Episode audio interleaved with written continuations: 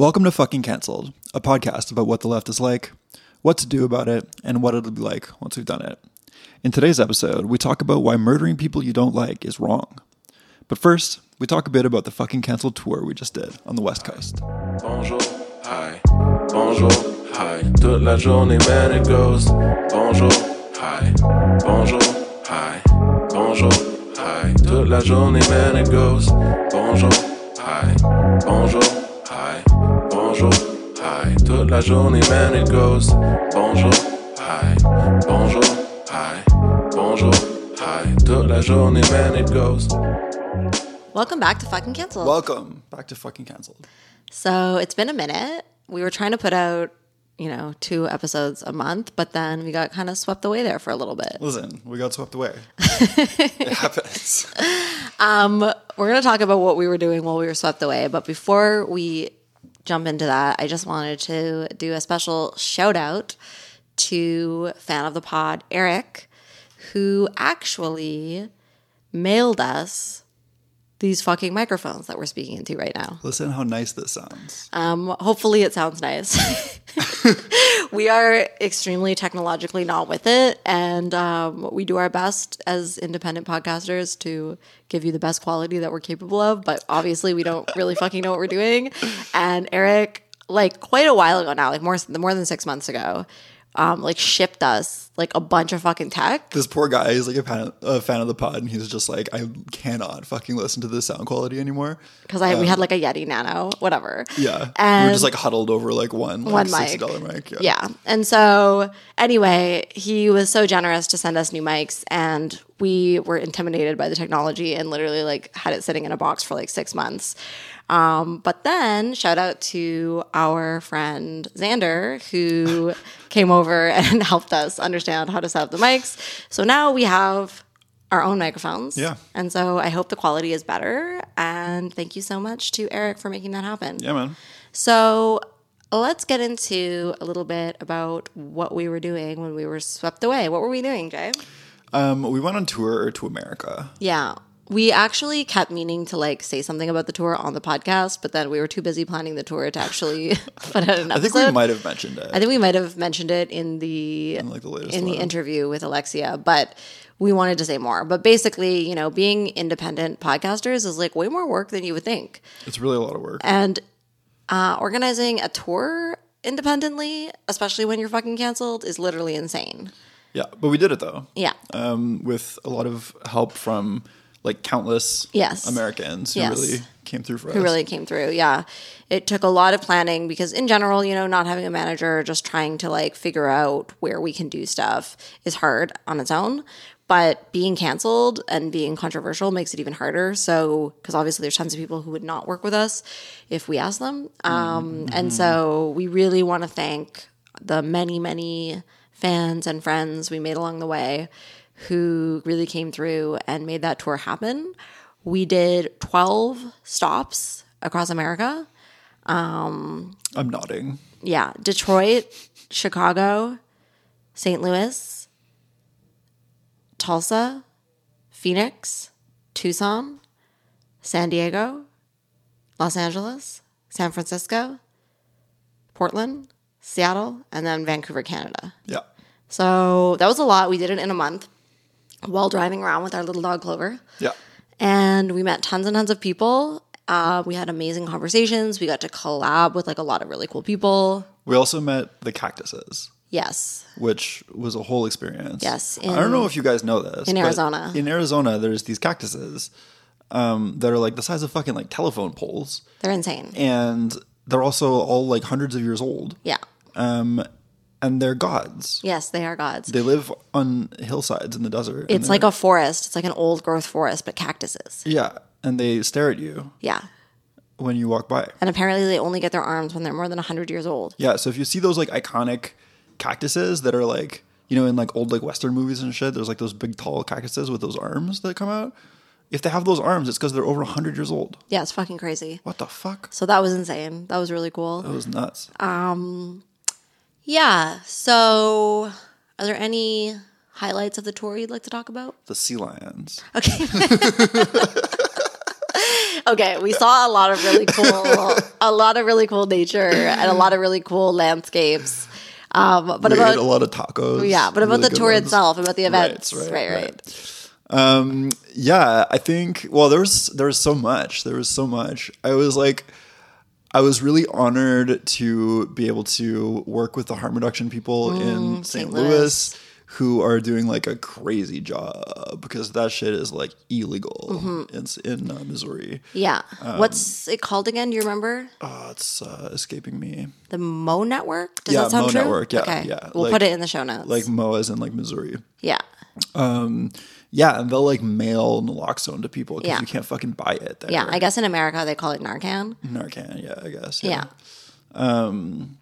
Yeah. It was really cool to be able to work with them and see what they were up to. And honestly, like all the events were amazing.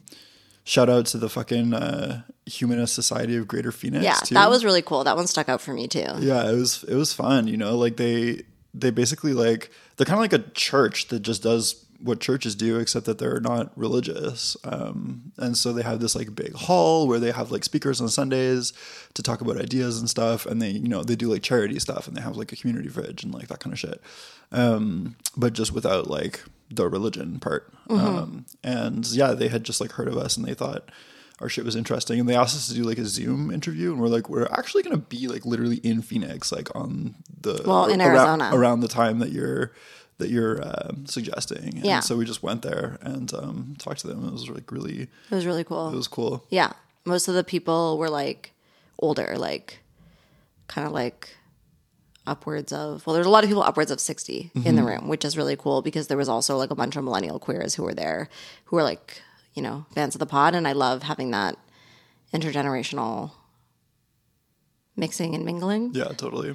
Yeah, like all of our events were very different one from the other, which ended up meaning that we met like a huge variety of different kinds of people, which was really, really cool. And we did events in like the funniest places too. We did one in like a yoga studio. Yeah. We did like one in like a church. We did like some in bars. We did one in a punk house, Buckingham Palace. Yeah, punk house in Tulsa, which was awesome too, actually. Yeah. That was great. Yeah. Our boy Britton did a whole talk about like the history of socialist organizing in Oklahoma, which was absolutely fascinating, honestly. Yeah. I think we might get Britton on the pod to talk about that at some point. Yeah, there's a lot of people we met on the tour who we are going to see if they want to come on the pod. Yeah. We met tons of canceled people. We got to hear lots of canceled people's stories. We met lots of leftists and organizers and people doing really cool shit in different cities. Did you have a favorite one? I don't know. Like... I did really like Phoenix. I thought that was like a really cool thing. The intergenerational aspect of it.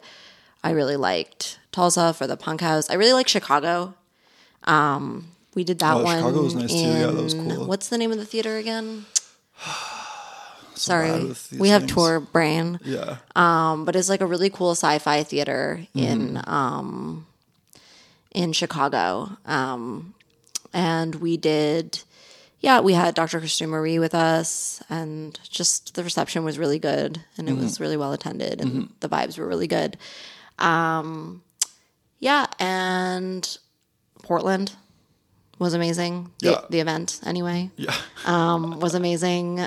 We worked with Roger Peet and baby Montoya from Portland. And then we had Kira Adrian Gray, who we interviewed on the pod, who came down from Vancouver. Yeah. That was really cool. That was in a beautiful space, too. Yeah. The Tabor space in Portland. It was like this beautiful church. Yeah. But overall, I think my main takeaway from the tour is just that, like, you know, when we first started doing this work, we never would have dreamed in our wildest dreams that what we just did could have been possible, you know? Given that, you know, this type of conversation is so controversial and people like actively work to try to silence us from talking about this, it was fucking cool to see so many people come out. Like all our events were super, super well attended and really like packed. And it was cool to like be physically in the same space with people willing to have these conversations. It was cool to like see people mixing and mingling and like introducing themselves to each other and like, you know, hopefully that can plant some seeds for like a left community or scene in different cities that is not based in cancel culture bullshit. That's kind of exciting. It's so important and cool to do all this stuff in person. Like, yeah. It really is like such a different kind of vibe when you can like look people in the eyes, and also like, yeah, like giving people a space to talk about like some of the shit that they've experienced yes. is like really important too. It was like really cool to see people light up, you know? Yeah, to see people who have been like so thoroughly socially ostracized and traumatized by this stuff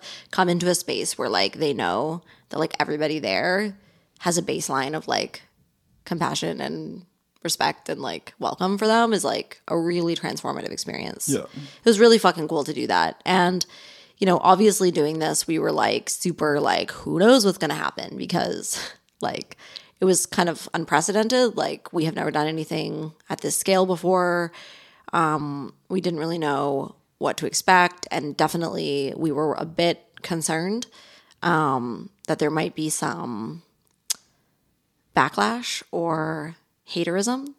And, you know, there was a bit of haterism on the internet prior to the tour. Some people sent us some stuff that was being said about us on Twitter. I honestly think that people that just like that I know, or like people around us, are just like literally on Twitter searching our names or something. So like, I don't know how you're seeing those. You're definitely not following these people, but yeah, people sent it to us, and it's like, yeah, people were talking shit in a couple cities, being like, not in our city or whatever, like trying to be like, you guys are not coming to our city. Yeah.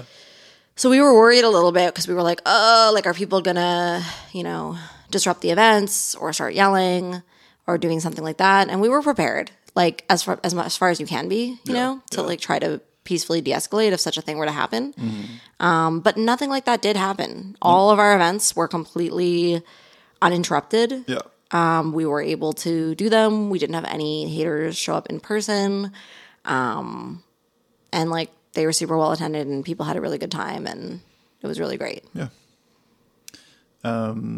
However,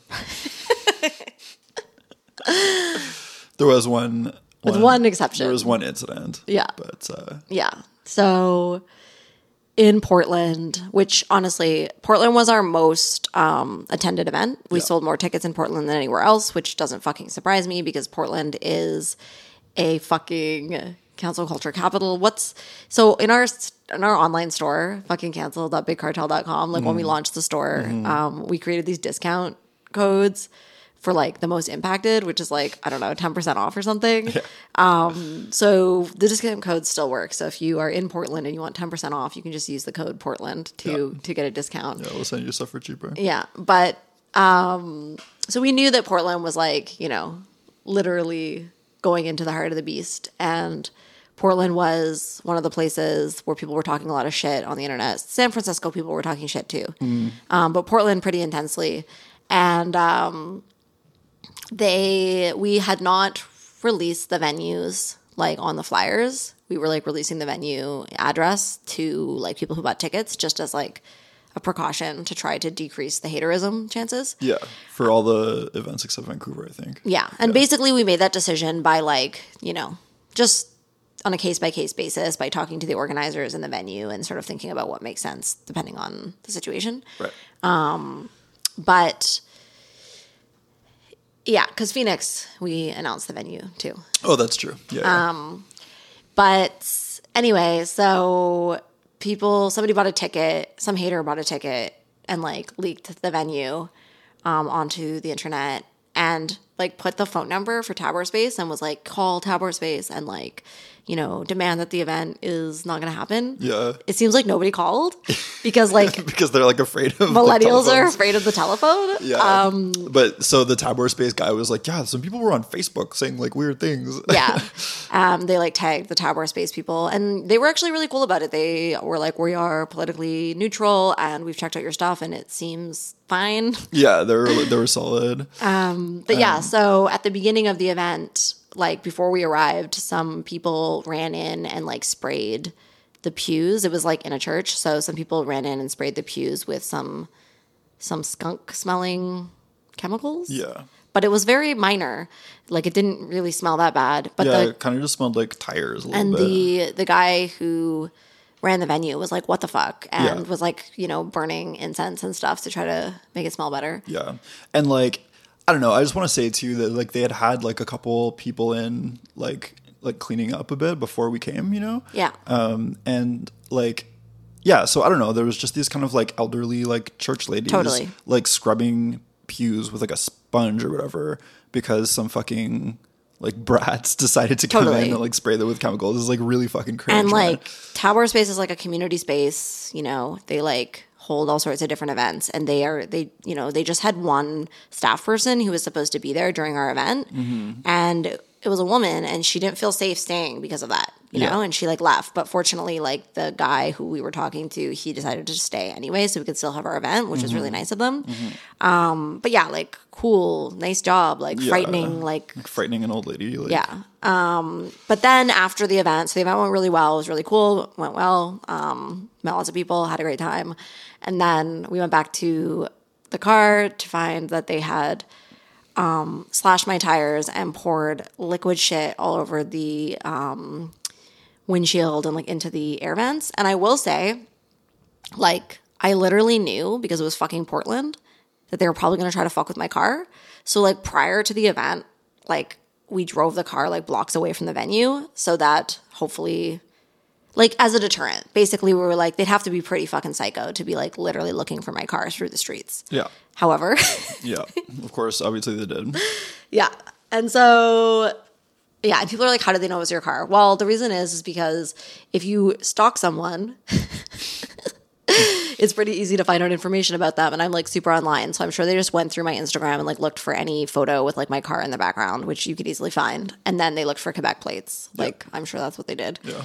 And then they found my car, slashed my tires, and poured shit on my car, which they were like carrying around a bottle of like liquefied poop shit for some reason. Anyway, that sucked.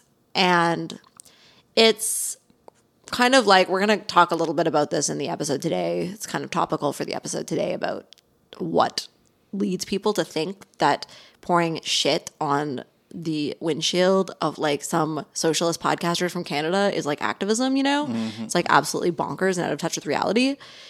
But yeah, it was a weird thing to do. And fortunately, you know, we have friends in Portland who are super, super helpful, who like called us a tow truck and like helped us like get the car moved to like where we needed to get the tires changed, and like literally brought us like fucking like lentils and rice and like non-alcoholic beers and bubbly water and like fucking olives and shit. And, yeah, and we like sat on the sidewalk waiting for the tow truck for like 2 hours, and honestly we were chilling. Yeah, we were having like a reasonably nice time. Considering, all things considering, you know?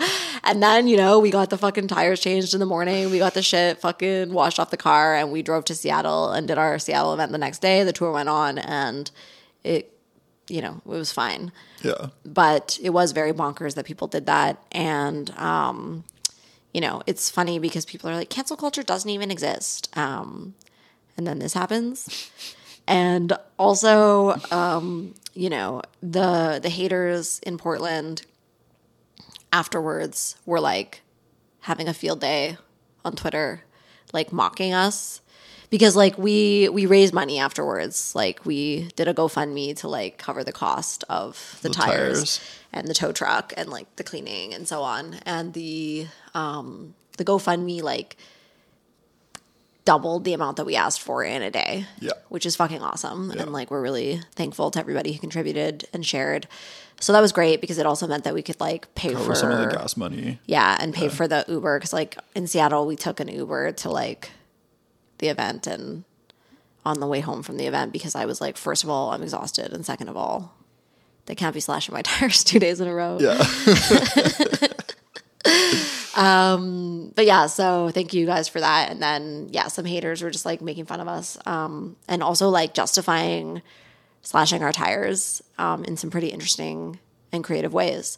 So yeah, so I don't want to make the whole tour about that because like overall the tour was like fucking amazing. And that's the only thing that happened, you know, we did 12 events, you know, that were very well attended, lots of fucking people. Mm-hmm. And that was the only thing that happened, and it happened in Portland. Yeah, so of course it happened in Portland. Yeah, but yeah, you know, I guess, I mean, that's a pretty good time to segue into like the main topic of the episode, which is like, basically we're going to be talking about like targeted violence as a political strategy or even like a political goal. Yeah. And basically like people slashing our tires and like, you know, pouring like chemicals on our car and like in the church and stuff. Well, pouring shit on our car. Yeah, I guess it did seem to be like liquid shit. It definitely was shit. Yeah. And believing that that is political activism is really interesting. And it's like, how did we get to that stage, you know?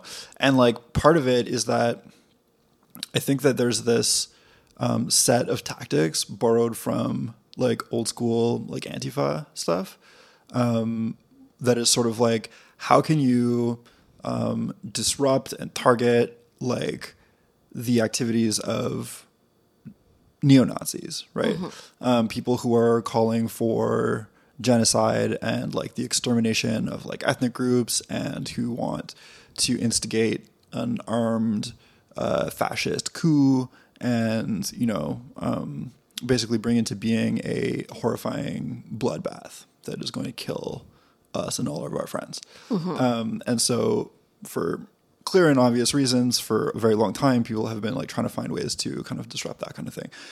But I think that what's happened is that more recently, many people have started to decide that like that kind of activism, those kinds of actions can and should be directed against a much, much broader range of political opponents of theirs.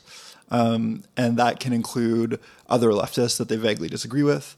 And more recently, we've been seeing kind of spate of people claiming that those kinds of tactics should be leveraged against quote unquote abusers. Yeah. Okay. So there's a couple of things I want to say to that. First, like, I think that part of the reason for what you're talking about, this like drift, there's somebody who wrote about something called like, I think like concept drift or something. Do you remember this? Mm-hmm. Who was that? Do you remember?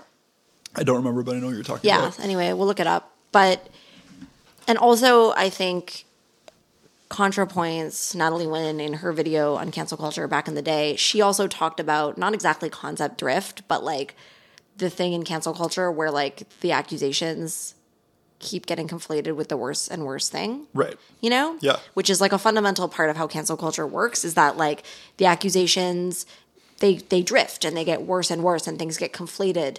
And it goes from being like something maybe small and specific into something like very extreme sounding, like as extreme as it could be.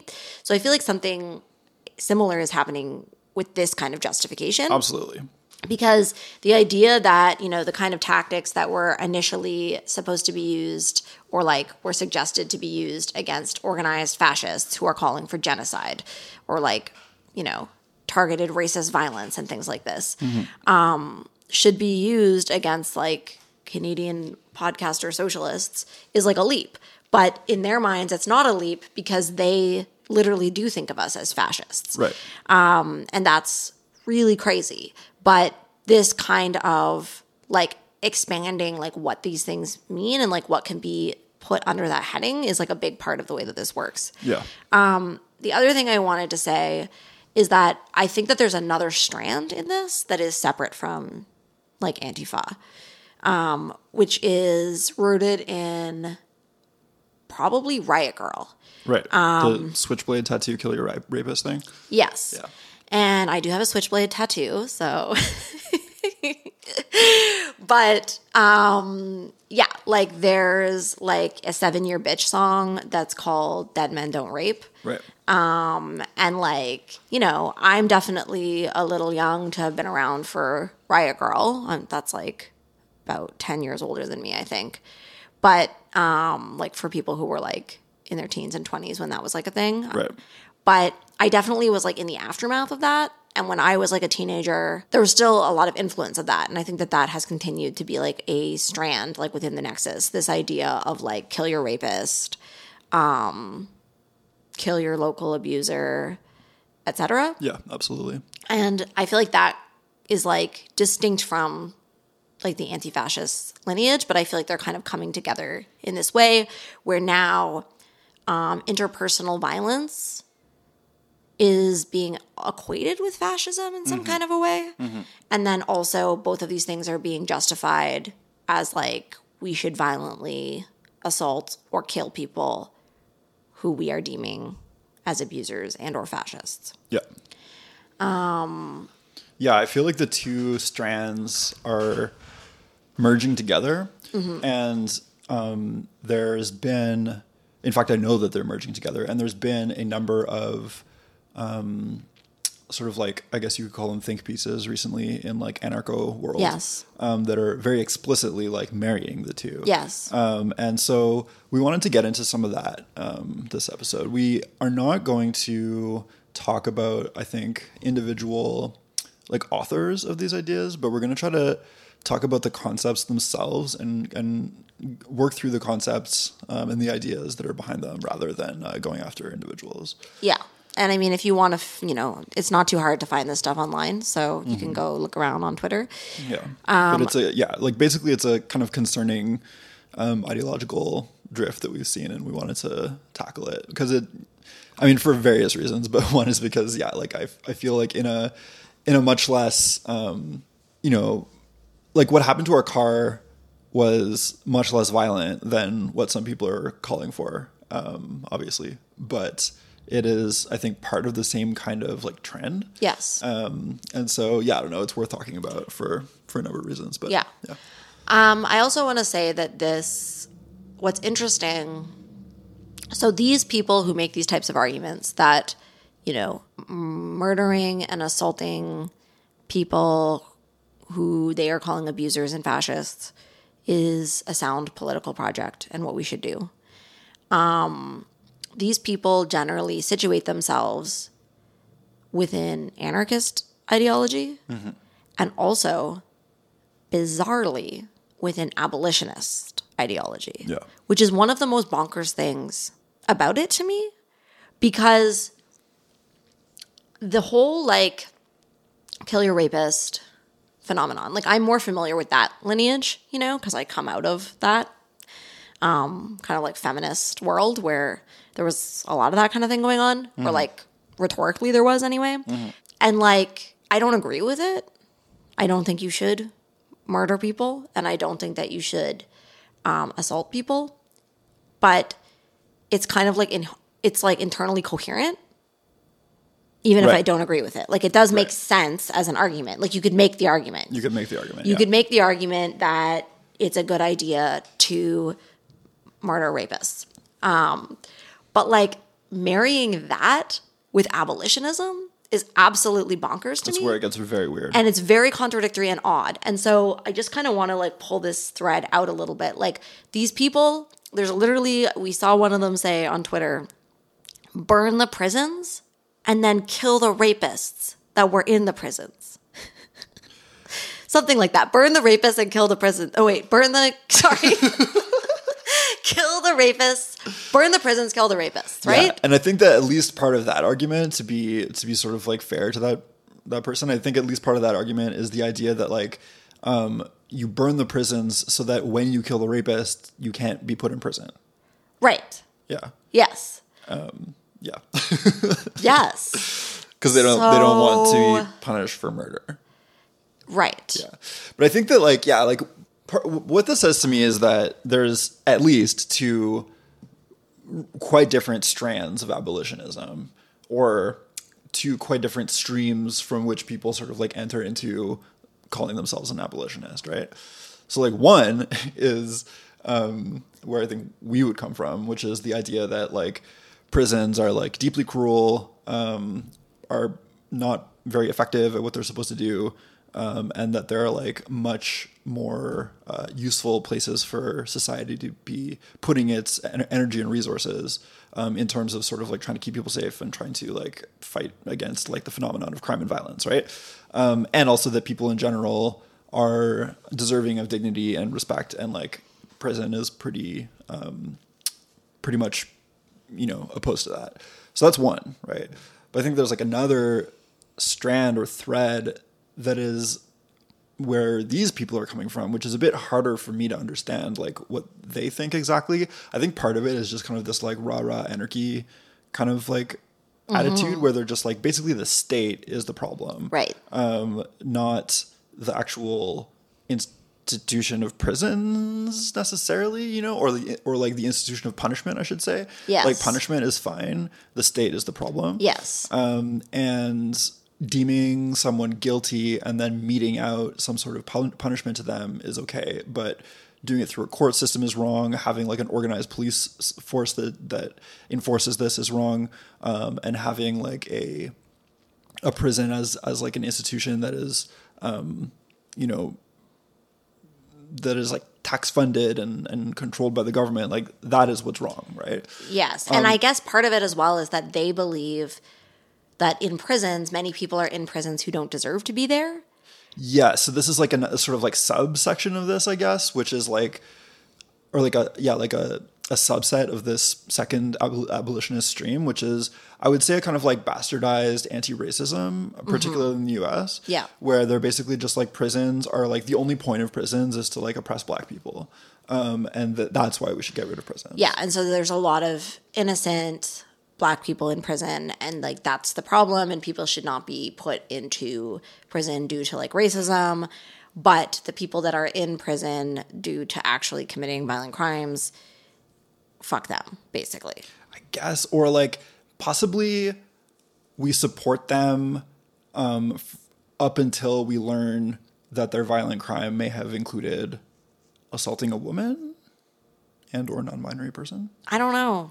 I honestly think part of the way that people who hold these confusing views deal with it is that they kind of dissociate a little bit. Yeah. Because like I am trying to be generous here. Yes, like, we are trying to be generous. And so I'm trying to like think of like how this could really make sense in someone's head. I think that part of it is that people don't fucking know people who are in jail. And so if you've never met people who have been in and out of jail, if you have no connection to that world, it is easy to have a fantasy that the majority of people in jail are there kind of by mistake, or like the reason that they're in jail is largely due to racism. And so therefore we don't really need to grapple with the question of the reality that like so many people who are in prison have committed violent crimes, you know? Yeah. And so I think that that's a lot of it. It's a sort of like dissociative, like not dealing with that issue. Yeah, I don't know. And I do want to be generous as well and not dismiss that. So if somebody is listening and thinks that we're missing something, some important point to this this position, please do let us know, because we would like to understand it, but it doesn't really make sense to me. One thing that I do want to say, you know, in our generous attempt to understand these positions is one of the critiques that I get, you know, when I say fuck the police means we don't act like cops to each other, is people will be like, well, like calling out abusers is not acting like cops because cops don't care about abuse. Right. And like, I think it's true that in general, the police and the courts and prisons do not very often intervene in interpersonal violence. Or they do so in a kind of like almost like random way. Yeah. Like where, you know, because like people do go to jail for yes, I know, domestic abuse, rape, like assault, you know what I mean? Like but lots I of guess them, like hundreds of thousands of them, you yeah, know. But like there's many who like get away with it or yeah, but go ahead, please continue. Like compared to the amount that actually happen. Right. I would say it's probably a small percentage of them. I don't know what the numbers are. Yeah. But like it's a very small percentage of them that go to jail. Yeah. It's also because like the police are like notoriously bad at actually like investigating crime. And sorry, I was thinking, okay, this is kind of an aside, but I was just like talking about this recently with other people, how like, you know, very occasionally at work, because I work for a shelter, like we have to interact with the police, you know, and like very occasionally, like we don't really have much of a choice but to, as an institution, call the police, you know, and like so often, like the police just show up like 5 hours later and like do absolutely nothing on like the few instances where we like actually it would be quite helpful to have like a, you know, an armed person there to like enforce some kind of like rule that we like have to have enforced, you know? Mm-hmm. And as uncomfortable as that is, like sometimes it like does have to happen in an institutional setting like that.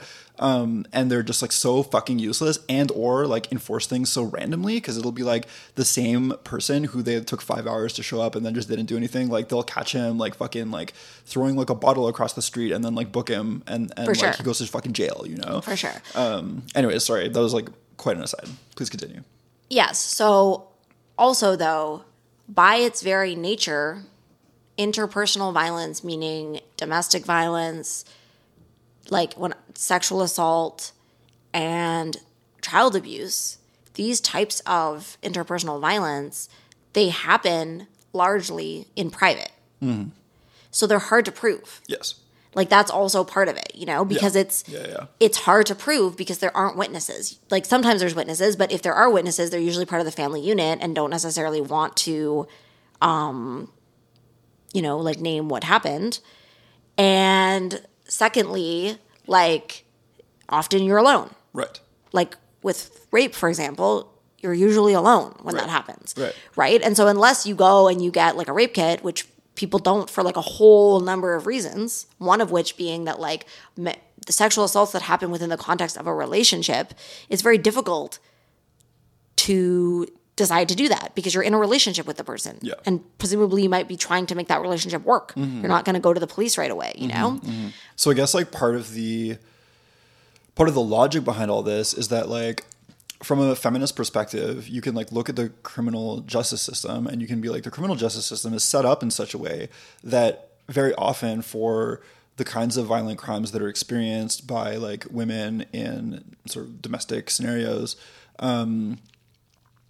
cannot really be prosecuted by the criminal justice system because there very often isn't evidence.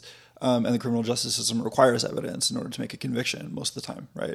And so from that perspective, you might be like, okay, so the solution then is to believe women with a capital B and a capital W, and potentially, if you want to take it to an extreme, do a kind of like vigilante justice operation, like on the basis that the state is not going to protect women. Yes, and I think that that kind of really is the heart of what they believe. Right. I think that that's pretty much us steel manning their argument. And I have a lot of empathy for that. Yeah. I do. Because, look, I have had police intervention in my experiences of abuse twice. The first time, I was literally a child. I was literally taken out of my high school by a social worker, brought to a police station, put into a little room with a mirror. And I disclosed that there was a pedophile in my family who had access to children, who had sexually assaulted me, and the police dropped me off at home and never contacted me again. You know? Yeah. There was no trial. If there was any investigation, I did not know anything about it. They never talked to me again. They never checked on me again. Yeah. The pedophile in question had access to children until the day that he died, you know? So that's my first one. My second one was through like domestic violence in my early 20s where, you know, like very serious physical and sexual violence followed by intense stalking was happening to me. And like the police ended up getting involved, and just the fucking chaos of that situation was really not helpful. There's really not a lot that they could do. You know, like he went to jail for a little while. He got out of jail. He stalked me again, et cetera. And when I went through like a rape trial with a jury, like this is a person with an extensive criminal record who has, you know, pled guilty to many, many violent crimes, who had been found guilty of physically assaulting me, mm-hmm. et cetera. And still, he was found not guilty, right? And so I can have a lot of fucking empathy for understanding how desperate survivors can be, especially in a situation of like stalking or ongoing abuse that you're trying to get away from. Like the rage is completely understandable. Yeah. And also like the helplessness, the feeling of like, what the fuck are we supposed to do? Yeah. Right? Yeah. So I get that. And I always feel like I need to like fucking emphasize that I get that, because I feel like people really do not, like my haters do not steel man my arguments. No. They do not attempt to engage with my arguments in good faith, and they always deny like that reality that I fucking know this already, you know, very intimately. Yeah. But there's a few other pieces here, right? And it took me a long time to really get to this place, but there's a reason why courts require a certain degree of evidence to convict. Yeah. It's something that we fought for. Yeah, and we did an episode on this, The Rights of the Accused. Yeah. Because it's a very fucking serious thing to charge someone with rape and to put them in jail for that. Yeah, or to charge them with anything. Yeah, to charge them with anything, yeah. But like things like physical assault and sexual assault, you know, the consequences on your life for being convicted of something like that is extreme. And like the time you're going to spend in jail is probably going to be, I mean, it's not going to be nothing, you know? Mm-hmm. So there's a reason for that. And I think that how these people cope with that issue is through the idea that false accusations don't happen. Pretty much. Yeah. And so there's this statistic that I don't even know where it comes from. I think I've talked about this on the podcast before. Yeah, it's been floating around the internet for years. And they basically say, I think it's like 2% of like... 2% of rapes are result in a conviction. No. That's not what I'm talking about. No. I'm talking about the false accusation thing. Oh, right. Yeah, okay. Well, it's something similar. It's like some very small number of accusations end up being like proven to be false, basically. Yeah, but I don't even know what they mean by proven to be false, because they're not talking about not guilty. Yeah, it's like when basically like police forces, I guess, have to sort of like determine that not only was like the accused not guilty, but that the accuser was lying. Right, which I don't even know where this is coming from. It's not really clear. It happens very rarely, and also if you... Like that happens very rarely, because there's not a lot of instances where the police would make an investigation like that, would make like a determination that the accuser is lying, you know? But also it's like there are, if you look at the literature, which unfortunately I have done many years ago, I was like interested in that topic. And I like looked through it, and like there's vastly differing numbers, like when you look in the literature, like depending on the study and how the study is designed, you know. Yeah, it's very hard to know. But it's hard to know. That's the thing. But whatever. Regardless, like this 2% of accusations are false thing is coming from like one particular study, and it's talking about accusations made to the police about sexual assault. Right. I'm pretty sure that's what it is. Yeah. It's not talking about accusations made to the internet about vaguely defined abuse. And so the idea that you can like extrapolate from that statistic to all types of accusations is obviously untrue. Yeah. Especially when we get into this like concept drift stuff that we're talking about within cancel culture, in which, you know, you can have a situation where like there's so many situations like this, but like just as a random example, like a guy like cheated on his girlfriend, and now he's being accused of domestic violence or rape because he didn't disclose that he had cheated on her. And so any further like sex that she had with him was like not with full knowledge. And so therefore it's considered rape. Yeah. But like when you then just call him a rapist, obviously what people imagine is like a violent sexual assault, far more severe than just like a jerk. Yeah. Than just like a person who cheated, you know, like there's, I mean, cheating is not good, but it's not the same thing. Yeah. So, and that's just like one example. There's many of them. Yeah, totally.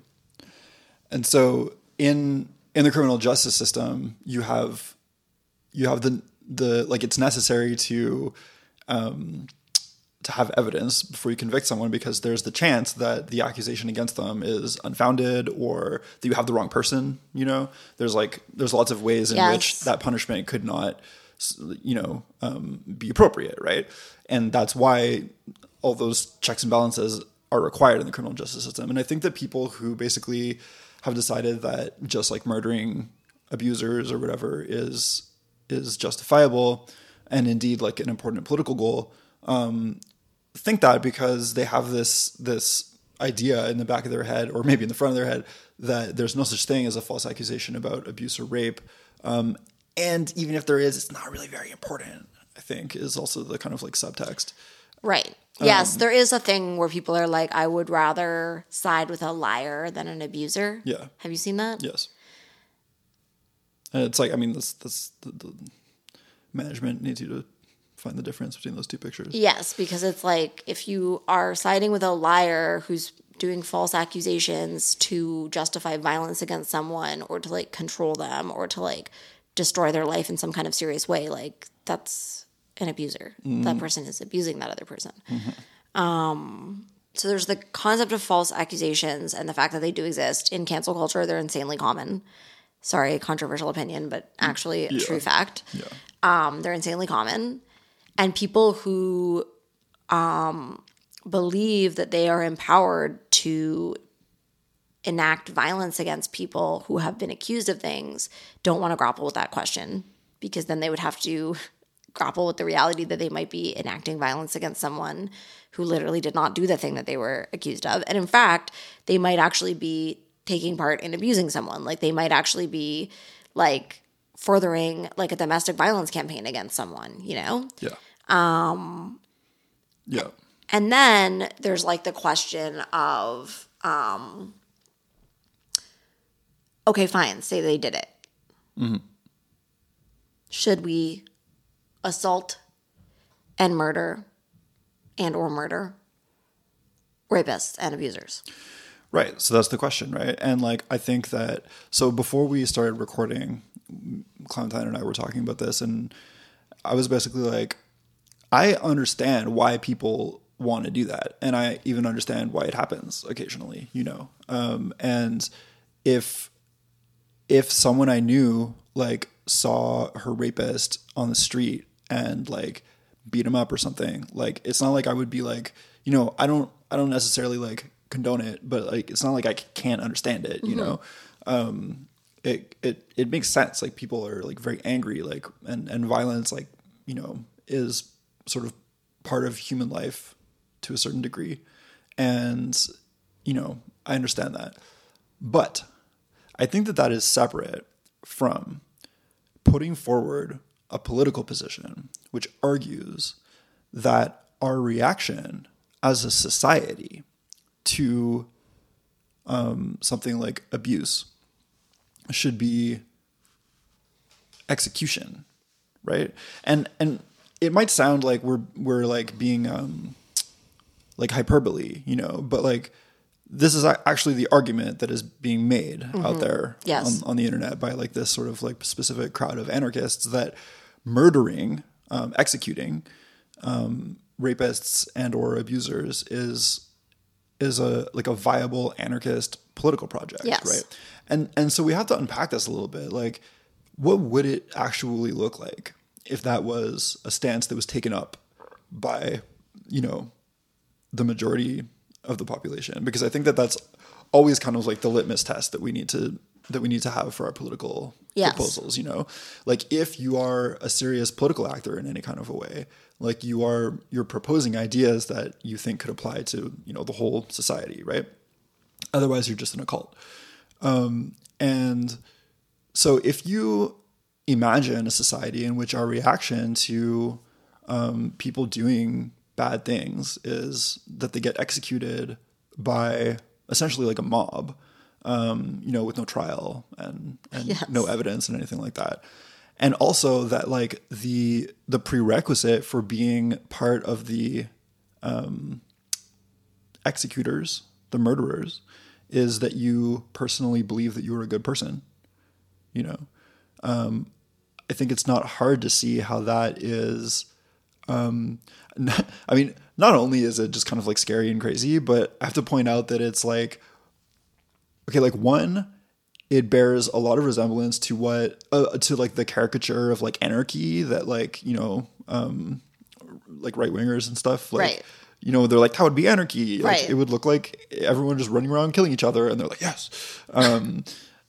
But also it bears a striking resemblance to certain parts of fascist ideology, yes. which essentially argue that like there's like a cast yes. of people who are sort of like essentially, and you know, like they're essentially like good and morally pure, and that moral purity comes kind of from within them, yes. you know? And there are other people who the inverse is true, and they're sort of like essentially corrupt in some kind of inherent way. And that the task of the cast of good people is to, using violence, repress the bad people. Yes. And that, you know, much of this canon should be done sort of like extrajudicially, like that the rule of law doesn't really need to apply if you just have these sort of like gangs of armed people who are armed not only with weapons, but with like their moral purity and their knowledge of the truth, you know? Yes. And so this is like the classic like fascist archetype of like the black shirts and, you know, these groups of guys in uniforms who go around sort of beating up political opponents and stringing up, you know, people that they are accusing of having committed sort of like crimes against the national honor or whatever it is, you know. And this is something that we saw in like Nazi Germany and in Italy and like in other places where fascists took over, right? And so I'm not going to argue that these anarchists are sort of like actually fascists, but I am going to say that the things that they're proposing, if you take them and apply them to like to the world on like the scale of a society, they end up looking like very fucking similar to the fascists, which they purport to be against, yes. you know? Because it's just like, who the fuck put you in charge? That's it. Who the fuck put you in charge of murdering people that you don't yes. like? Who put you in charge of executing criminals? Yes. Like, why are you allowed to execute criminals? And why is there no checks and balances on your behavior? Exactly. And I think that this is the thing, because it's like, when I'm trying to grapple with things like ethics, you know, I'm thinking about, you know, if I'm going to ask myself if something is wrong, it's kind of like the question of like, is like universality versus like specificity when it comes to ethics. Does this make sense? Because I'm like, it's wrong to assault anyone. Mm. It doesn't matter who's doing the assaulting or who's being assaulted. It is the assault that is wrong. Mm. And it honestly doesn't matter to me what the context is unless it's like a self-defense or something like that to like intervene on an assault. Right. But otherwise, assault is wrong. These people are like, assault is only wrong like when people are doing it for the wrong reasons mm. or the wrong people are doing it, right. basically. Right. But they don't actually think that assault itself is wrong. Right. And so, and if you only believe that assault is wrong when the wrong people are doing it, then why do you even oppose the police? You know what I mean? Because the whole like... Well, because to them, those are the wrong people. Well, yeah, but it's the same logic, though. Yeah. They just think it's a different set of people. Well, but this is it. And yeah. so this is the exact thing. Because it's like people have a blind spot about themselves, mm-hmm. right? Because people are themselves. And so they believe that they can clearly see, mm-hmm. like they have a clear vision, clear ethics. They can tell what is right and what is wrong. And they themselves would never, ever abuse power. They themselves would never use this in a corrupt way. They themselves would never make a mistake, right? And so because of that, they feel justified in empowering themselves with that level of authority over somebody's life. Right, right. I don't feel empowered to justify that level of authority over someone's life. Yeah, no kidding. And like, I invite you also to consider, like, to imagine it in practice, you know? And, like, I don't know, man, like, I'm just going to bring up work again, you know, because it always makes me think about this. But, yeah, so, like, I work at a shelter, you know? There's, like, a number of men who access services where I work who, like, can't go back to their villages in the north.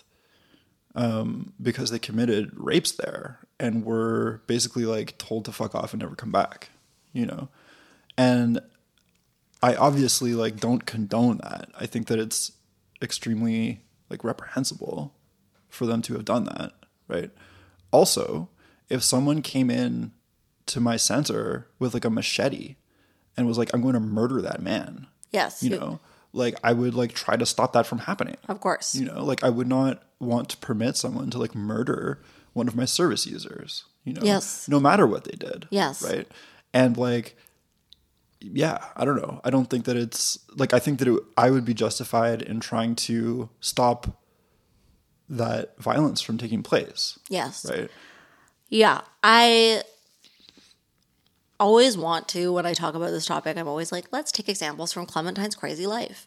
But I did once physically assault someone who had GHB'd me. Mm-hmm. And, like, I didn't do it very well mm-hmm. because I'm small mm-hmm. and was drunk and mm-hmm. I don't know how to fight. Right.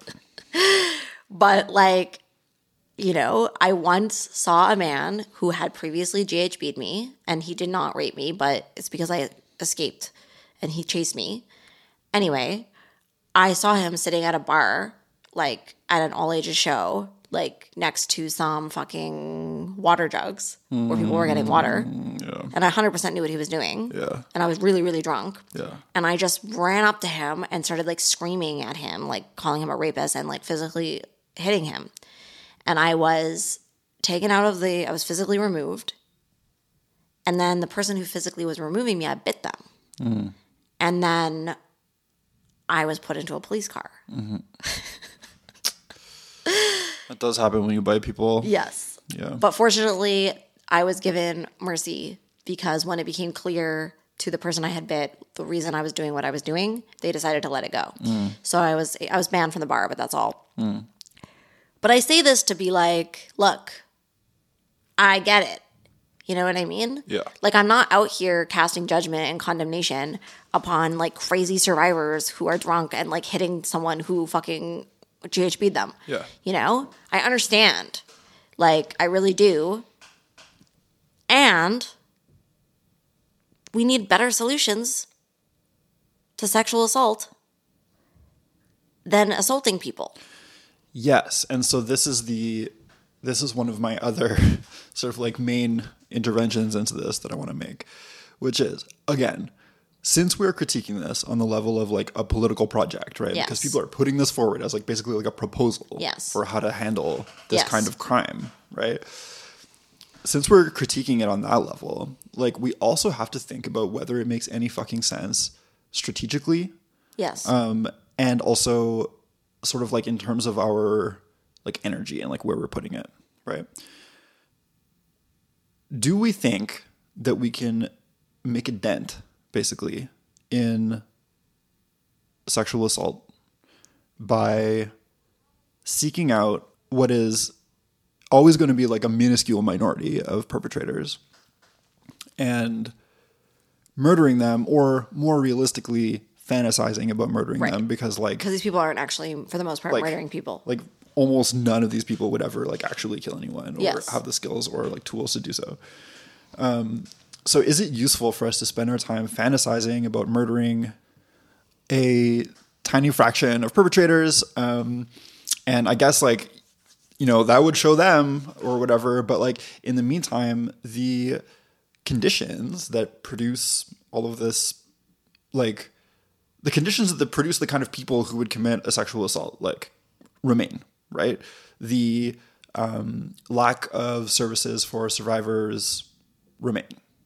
Like, all of the things that made the problems in the first place remain. Yes. It's just that now you have spent a bunch of your energy fantasizing about killing someone. Yes. And so, you know, on that level, it's like, that doesn't seem to be particularly effective, you know? And then on the other hand, it's also like, what are we like not doing instead? You know, like if we spend all of our time like trying to respond to the issue of sexual assault or domestic violence with this sort of like murderous fantasizing, it means that we're not spending that time doing things that might actually be effective. Yeah. Yeah.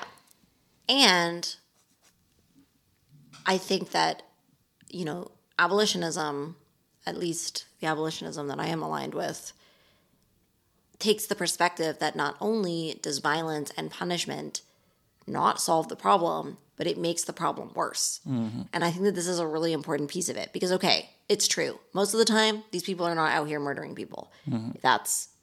It's kind of absurd. They're literally on Twitter. They aren't murdering people. Yeah. But it is that fantasy is part of a range of behaviors that do actually exist. Yes. Right? That include, for example, the idea – We all know what goes on in jails. Mm-hmm. It's fucking violent in there. Yeah. There's constantly jokes about the fact that people in jail are sexually assaulted. Yeah.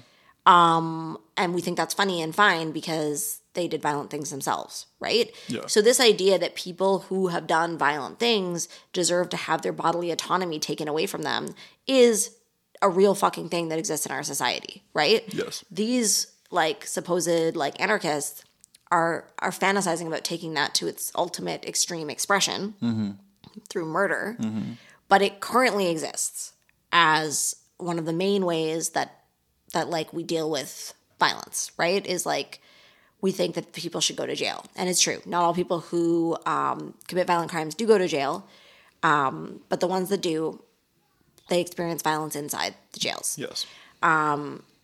And cancel culture is also an expression of this impulse, right? It is the idea that once a person has been accused of something, that they should have everything good stripped away from them in their life, yeah. right?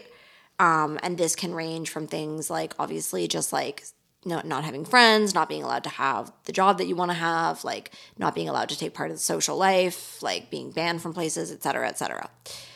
But like all of these ideas, cancel culture, prison, fantasizing about killing your rapist, all of these ideas spring from like the same place, which is that, you know, punishment is good. Mm-hmm. Punishment is an effective means of deterring people from violence and is a justifiable expression of people's, like, pain over having been victimized. Yeah. But is punishment an effective way of preventing violence? That, I believe, would remain to be seen. What does that mean? I mean, it is not – I don't think that it has been shown that punishment is a useful way to prevent violence. Right. And I actually think that there's a strong argument to be made that it not only is not an effective way to prevent violence, but it actually can increase violence. Yeah. I mean, it produces trauma and it produces, like, cycles of violence. Yeah. Yeah. And, like, from – like, okay, so when – with children, mm-hmm. right? If a child is punished, humiliated, made to feel like they're bad because they did something, like hit their friend, mm-hmm. is that going to decrease the chances of them hitting their friend? Or is it going to associate hitting their friend with all of these feelings of like helplessness and shame, which then when they feel helplessness and shame, they want to overcome by hitting their friend, you know? Mm-hmm. Whereas another way to educate children about why they shouldn't hit their friend is to connect them with empathy. Yeah. To be like, you know, if someone hit you, how would that make you feel? Mm-hmm. Well, when you hit your friend, that's how it makes your friend feel. And then to connect that empathy with integrity by helping the child to build their own integrity by understanding that they don't want to make people feel bad, right? Mm-hmm. So that is a different way of approaching trying to change behavior other than punishment. Right. And I think that in the world of like parenting and stuff, like we have shifted, or like there is a shift away from punishment towards this other kind of like parenting that is about empathy, empowerment, integrity, and helping people to make better choices, you know? Yes. And so similarly, it's much more complicated when you're dealing with like supremely traumatized adults or people who have been caught in cycles of violence for a long time. But similarly, you know, humiliating people, you know, calling them bad, taking away their resources, etc., it is very likely to keep them in the exact place that made them be violent in the first place. Mm. You know? Mm-hmm. Yeah. I also think, I don't know, I always want to like relentlessly drag things back to the level of the social and move away from the level of the individual, because I think that we're like really like so often stuck on the level of the individual, you know? Which is why we're like, okay, but I want to like retaliate against this person, yeah. or I want to punish this person or something. And it's like, okay, those are understandable impulses, right? However, when we step away from the individual and we move to the level of the social, we're able to be like, okay, as a political project, again, you know, like, should we be advocating for the like basically targeted assassinations of individuals, or should we be trying to think of ways to make a world that produces less violence, because I think that that is the whole point of being a fucking socialist, you know? I think that one of the things about a number of these anarchists, I'm not going to say like all anarchists, but there's like definitely like a subset of anarchists that allows this kind of thinking, is that they've kind of like, they've like painted themselves into a corner where they truly believe that like 95% of people are like irredeemable, like monsters, you know? They don't really have a sense of solidarity with like the population, like the broad like working class or whatever, because they're so caught up in, and this isn't just anarchists, but a lot of like Nexus people are like this in general, where they're like so caught up in this kind of like hyper intersectionality, that they're just like only the like multiply marginalized and oppressed people like are good people. And everyone else is kind of a monster in various ways, yes. You know? And so if we like, basically if we bump off one or two of them, it doesn't really matter that much, you know? And there's no way that they're ever really going to get better, you know? And there's no way. And the reason why they don't agree with us, like maybe if they all agreed with us, like the world would be better, but the reason they won't agree with us is because they're so fucked up, you know? Not because our ideas sound kind of crazy, or we're like very bad at expressing them or whatever, you know? And because they have that stance of just sort of like weird hatred of like 95% of the population. Yeah. They're, I think they're able to come to conclusions like that, you know? Mm-hmm.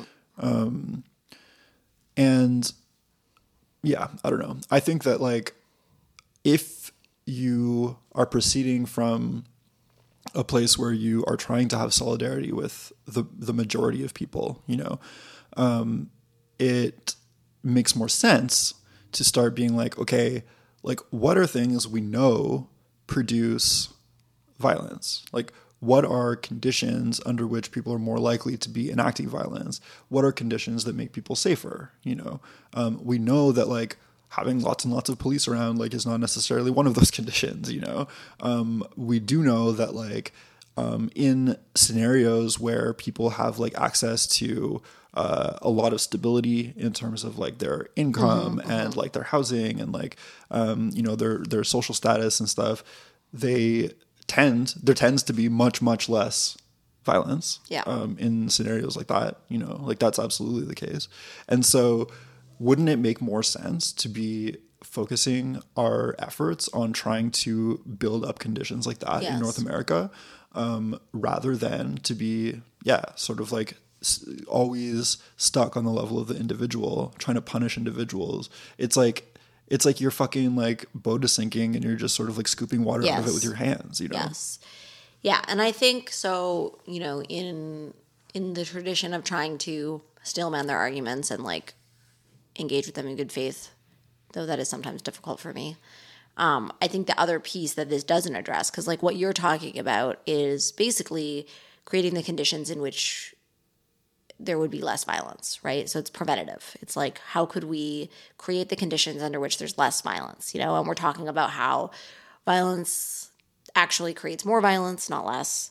And so, you know, if our goal is to produce less violence, you know, murdering people or, you know, traumatizing people or imprisoning people or like, you know, humiliating people, all of these different strategies of punishment are not going to create less violence. And so instead we should, you know, resource people. We should have robust societies where people's fucking needs are met. We should have, you know, free trauma therapy. We should have like whatever, a socialist society in which people are not always under fucking stress and trauma and can actually like, you know, raise their children with like what they need and so on and so forth. Yes. Okay. And I agree with all that.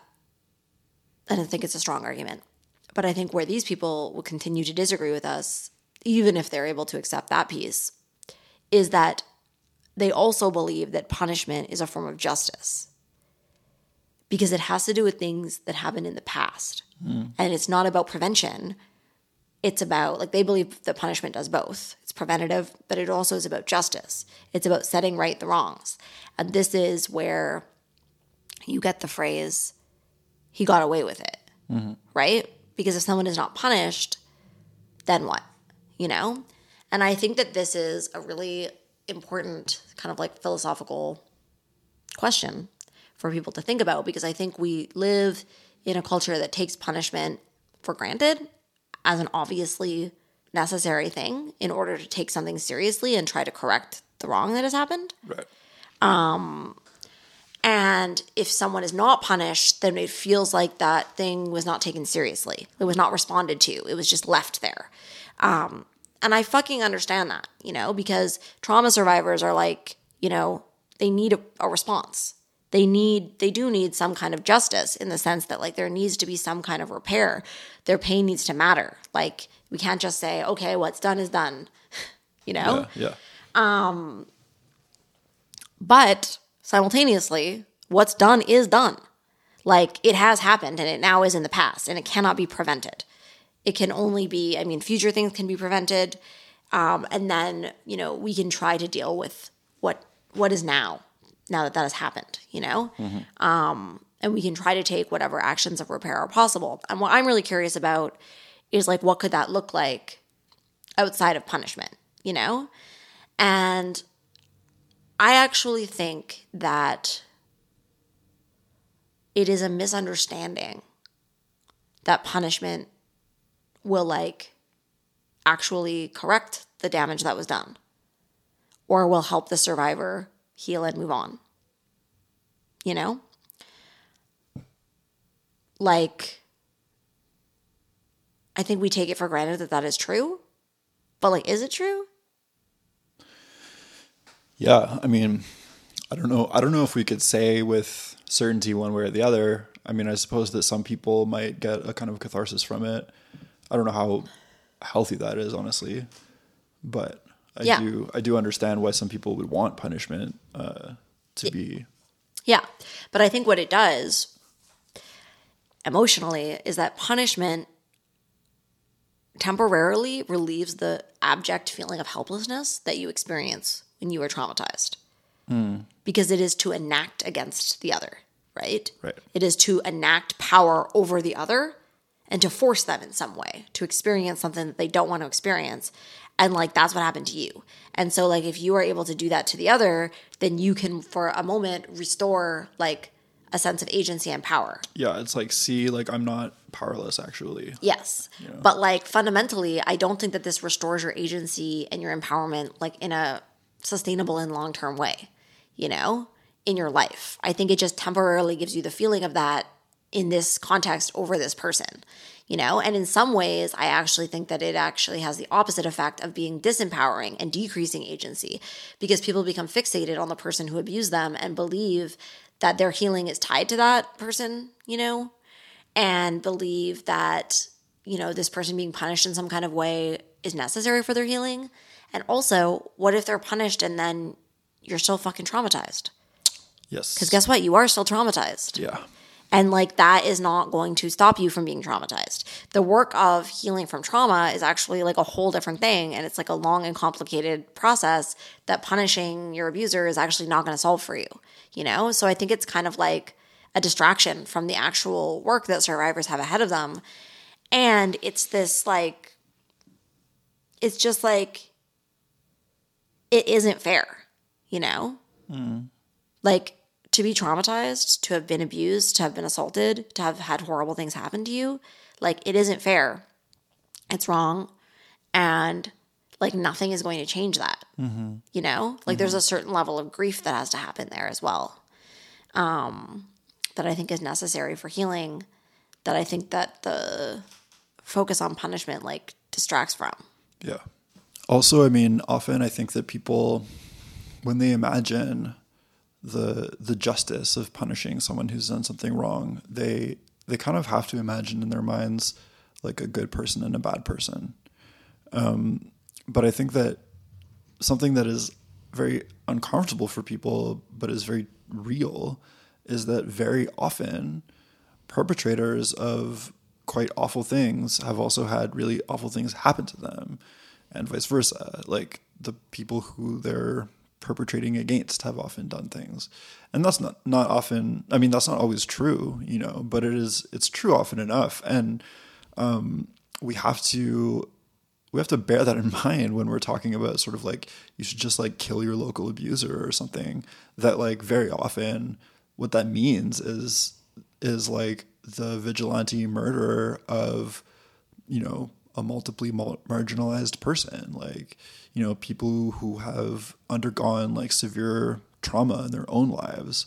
And that is why they are, that is often why people are acting out in really antisocial ways. Like I see it all the time at work, but also just having, you know, been around lots of sketchy people in my life. Like it's a fact that when people are exposed to like very dangerous and difficult circumstances when they're young and when they're growing up and stuff, like, you know, very often those kinds of adverse childhood experiences, as they call them, can translate into quite antisocial or destructive or disruptive behavior as an adult, right? Yeah, and I think that these people actually have a different understanding of abuse, where they kind of reject the idea that abuse is like a result of trauma. Right. And they believe that people abuse because they want to dominate and control. Right. And I'm like, yes, but why do they want to dominate and control, you know? Right.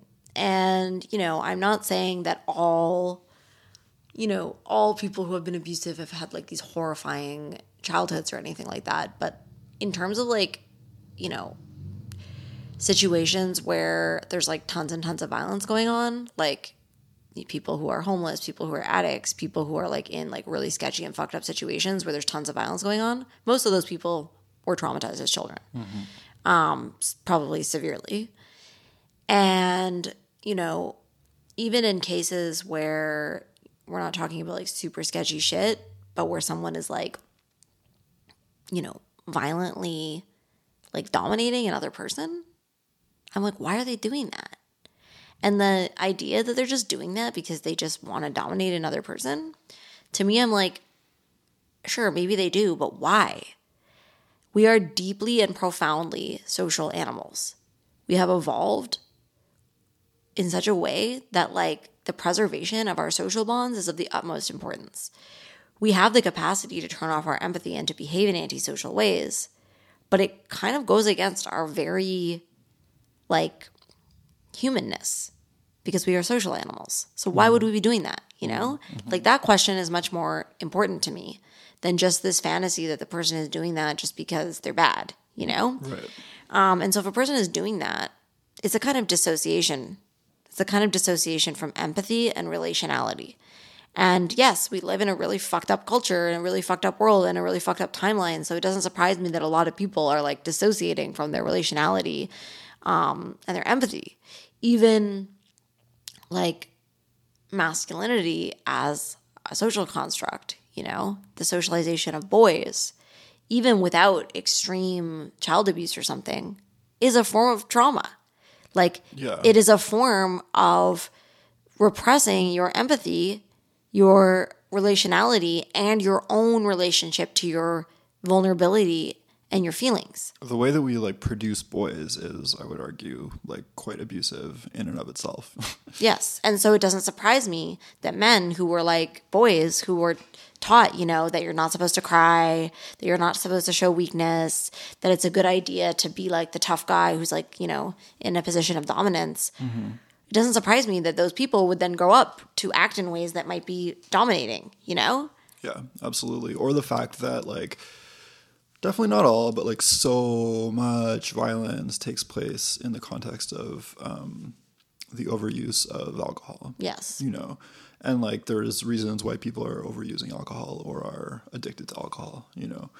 Once again, trauma. So much of the trauma is behind all of this. Yeah. And so, and I think where people go when they like hear us saying things like this is they just think we're making excuses, or we're justifying it. And I'm like, I'm not justifying it. I'm not making an excuse, but I think I'm just living in reality, you know? Mm-hmm. I'm living in reality where there's tons of people who are fucked up for tons of reasons, who are treating each other in fucked up ways. And like, I think that like the emotional catharsis of like punishing individual people for this is not worth the cost of that catharsis. catharsis, where the cost of it is us not seriously grappling with the conditions that create violence in the first place, and therefore not actually fucking figuring out what we can do to change things in a meaningful and sustainable way. Exactly. Like my job as a social actor is not to seek out and punish people who I think have transgressed. My job as a social actor is to support people when they need support, and to try to work towards a world that produces less violence. Yeah. And so it's there's kind of two levels with my response to the kill your rapist thing, One is what's it doing for you emotionally to have that fantasy? And then what's it doing politically and socially for us to try to suggest that fantasy is a type of politics, right? I think on the social and political level, we've addressed it thoroughly in this episode, but it's that's not a politics. And the idea that that's actually going to do anything to transform or prevent abuse is a joke. Mm-hmm. And I have a lot of problems with it because I don't find it ethical to assault and murder people. Yeah. In the level of the sort of emotional aspect of fantasizing about killing your rapist, it's I'm not saying that people are bad people if they're fantasizing about killing their rapist. Yeah. I'm not casting moral judgment upon you. I totally understand it. I totally get it. I get why people go there. And I'm you know what? Thoughts are free. You can think whatever the fuck you want. Mm-hmm. It's not really my place to be out here judging you. Mm-hmm. But as somebody who is also concerned with trauma recovery and stuff, right? If I had a friend, if you were my friend and you were telling me about this, I would be okay, I'm not saying you're a bad person for wanting to think about that or imagine that, but I do think that there's more productive things you could be doing for your healing and for your empowerment and the development of your agency. And I do think that fantasy, while it might be serving a purpose, many maladaptive strategies, Yeah. I'm not judging an addict for being fucking high out of their mind right now. Mm-hmm. They're doing what they need to do to survive. Mm-hmm. But long term, there's probably better things that you could do that would be better for you, that would be more empowering and more healing. And you deserve resources to get those things, Yeah, and there's better things that we could do to an addict than murder them. Yes. If they happen to be someone who has hurt other people in the past. Yes. Yeah, fundamentally, I've said this many times and probably on the podcast already, but, we talk about marginalized people all the time in the Nexus. Well, there's nobody more marginalized than people who are homeless and street involved, yeah, and in and out of jail. Yeah. People who are, living in abject poverty and are caught in the cycle of violence, people who don't have a place to sleep and who are having severe mental health crises all the time and are just those people experience violence all the time. Yes. They're definitely survivors. They were definitely abused and neglected as children. They've definitely had severely traumatic things happen to them throughout their lives. Mm-hmm. They definitely are in a position to not be able to protect themselves from violence in an ongoing way due to being homeless and addicted and in a place where violence is happening all the time. Yeah. And they are simultaneously very likely to have assaulted someone. Yes. They are simultaneously very likely to be abusive in all sorts of ways. Yes. And so this idea that we can divide abusers and survivors into neat little categories, I don't know if I want to be this spicy about it, but do it. It's kind of like a middle class fantasy. Yes. It's a middle class fantasy. Yeah. Because I'm you've never met sketchy people. Yeah. There's people who argue with me about my pacifism by saying that violence is just a normal and standard part of life, and it's just a part of human behavior, and we should therefore kind of accept that it has its purposes and its uses and so on and so forth. And without getting too much into my pacifism in this episode, I just want to be how much violence do you experience in your day-to-day life, man? Honestly, how much violence do you experience in your day-to-day life? Because I went from somebody who was physically assaulted and sexually assaulted, minimum once a week, I used to have people do shit to me all the fucking time. And now I haven't been physically assaulted in 11 years, Yeah. People are not assaulted at the same degrees in society, right? Right. And so poverty and, like, homelessness and, like, addiction and, like, street-involved shit and chaos is, like, a place where violence is happening all the fucking time, you know? It's a place where people are very likely to be both abusers and survivors multiply, you know? Mm-hmm. So when we say, like, you know, kill, rapists, assault, abusers, many of the people that we're talking about are survivors. Like, they're survivors of, like, severe abuse, child abuse specifically. Right. Not always, but, like, very often. And so I'm honestly just not going to get behind or, like, co-sign a politics that wants to murder survivors of severe child abuse. Right. Yeah. And, like, a bunch of, like, poor people who have had, like, very fucked up lives often. Yeah. Like, I want those people to have compassion. And so this, like, brings me back to just, like, the abolitionism thing, because I'm just, like, abolitionism to me fundamentally is about, like, a recognition of all people's humanity and, like, understanding that people end up in a fucked up place due to circumstances, and, you know, not to say that they have no agency or no role in the choices that they make with those circumstances, but there's a lot of fucking contributing factors that lead people to do fucked up things, you know? Yeah. And recognizing that, like, people remain human, like, even if they have done fucked up things. And abolitionism is about offering grace and trying to resource people rather than humiliate and punish them. Yeah, exactly. I want resources and community for people who have done horrible things. Yeah. Yeah. As counterintuitive as that seems to, like, many people, you know. But the question is, like, yeah, like, how do we actually make the world a less fucked up place? And I don't think that it's through the targeted assassination of, like, people who've broken the law. Yeah. And I guess maybe one last thing I'll say about this is just that, like, if you care about domestic violence survivors and child abuse survivors in particular, and, like, very often this rhetoric is, like, about these types of abuse, you know,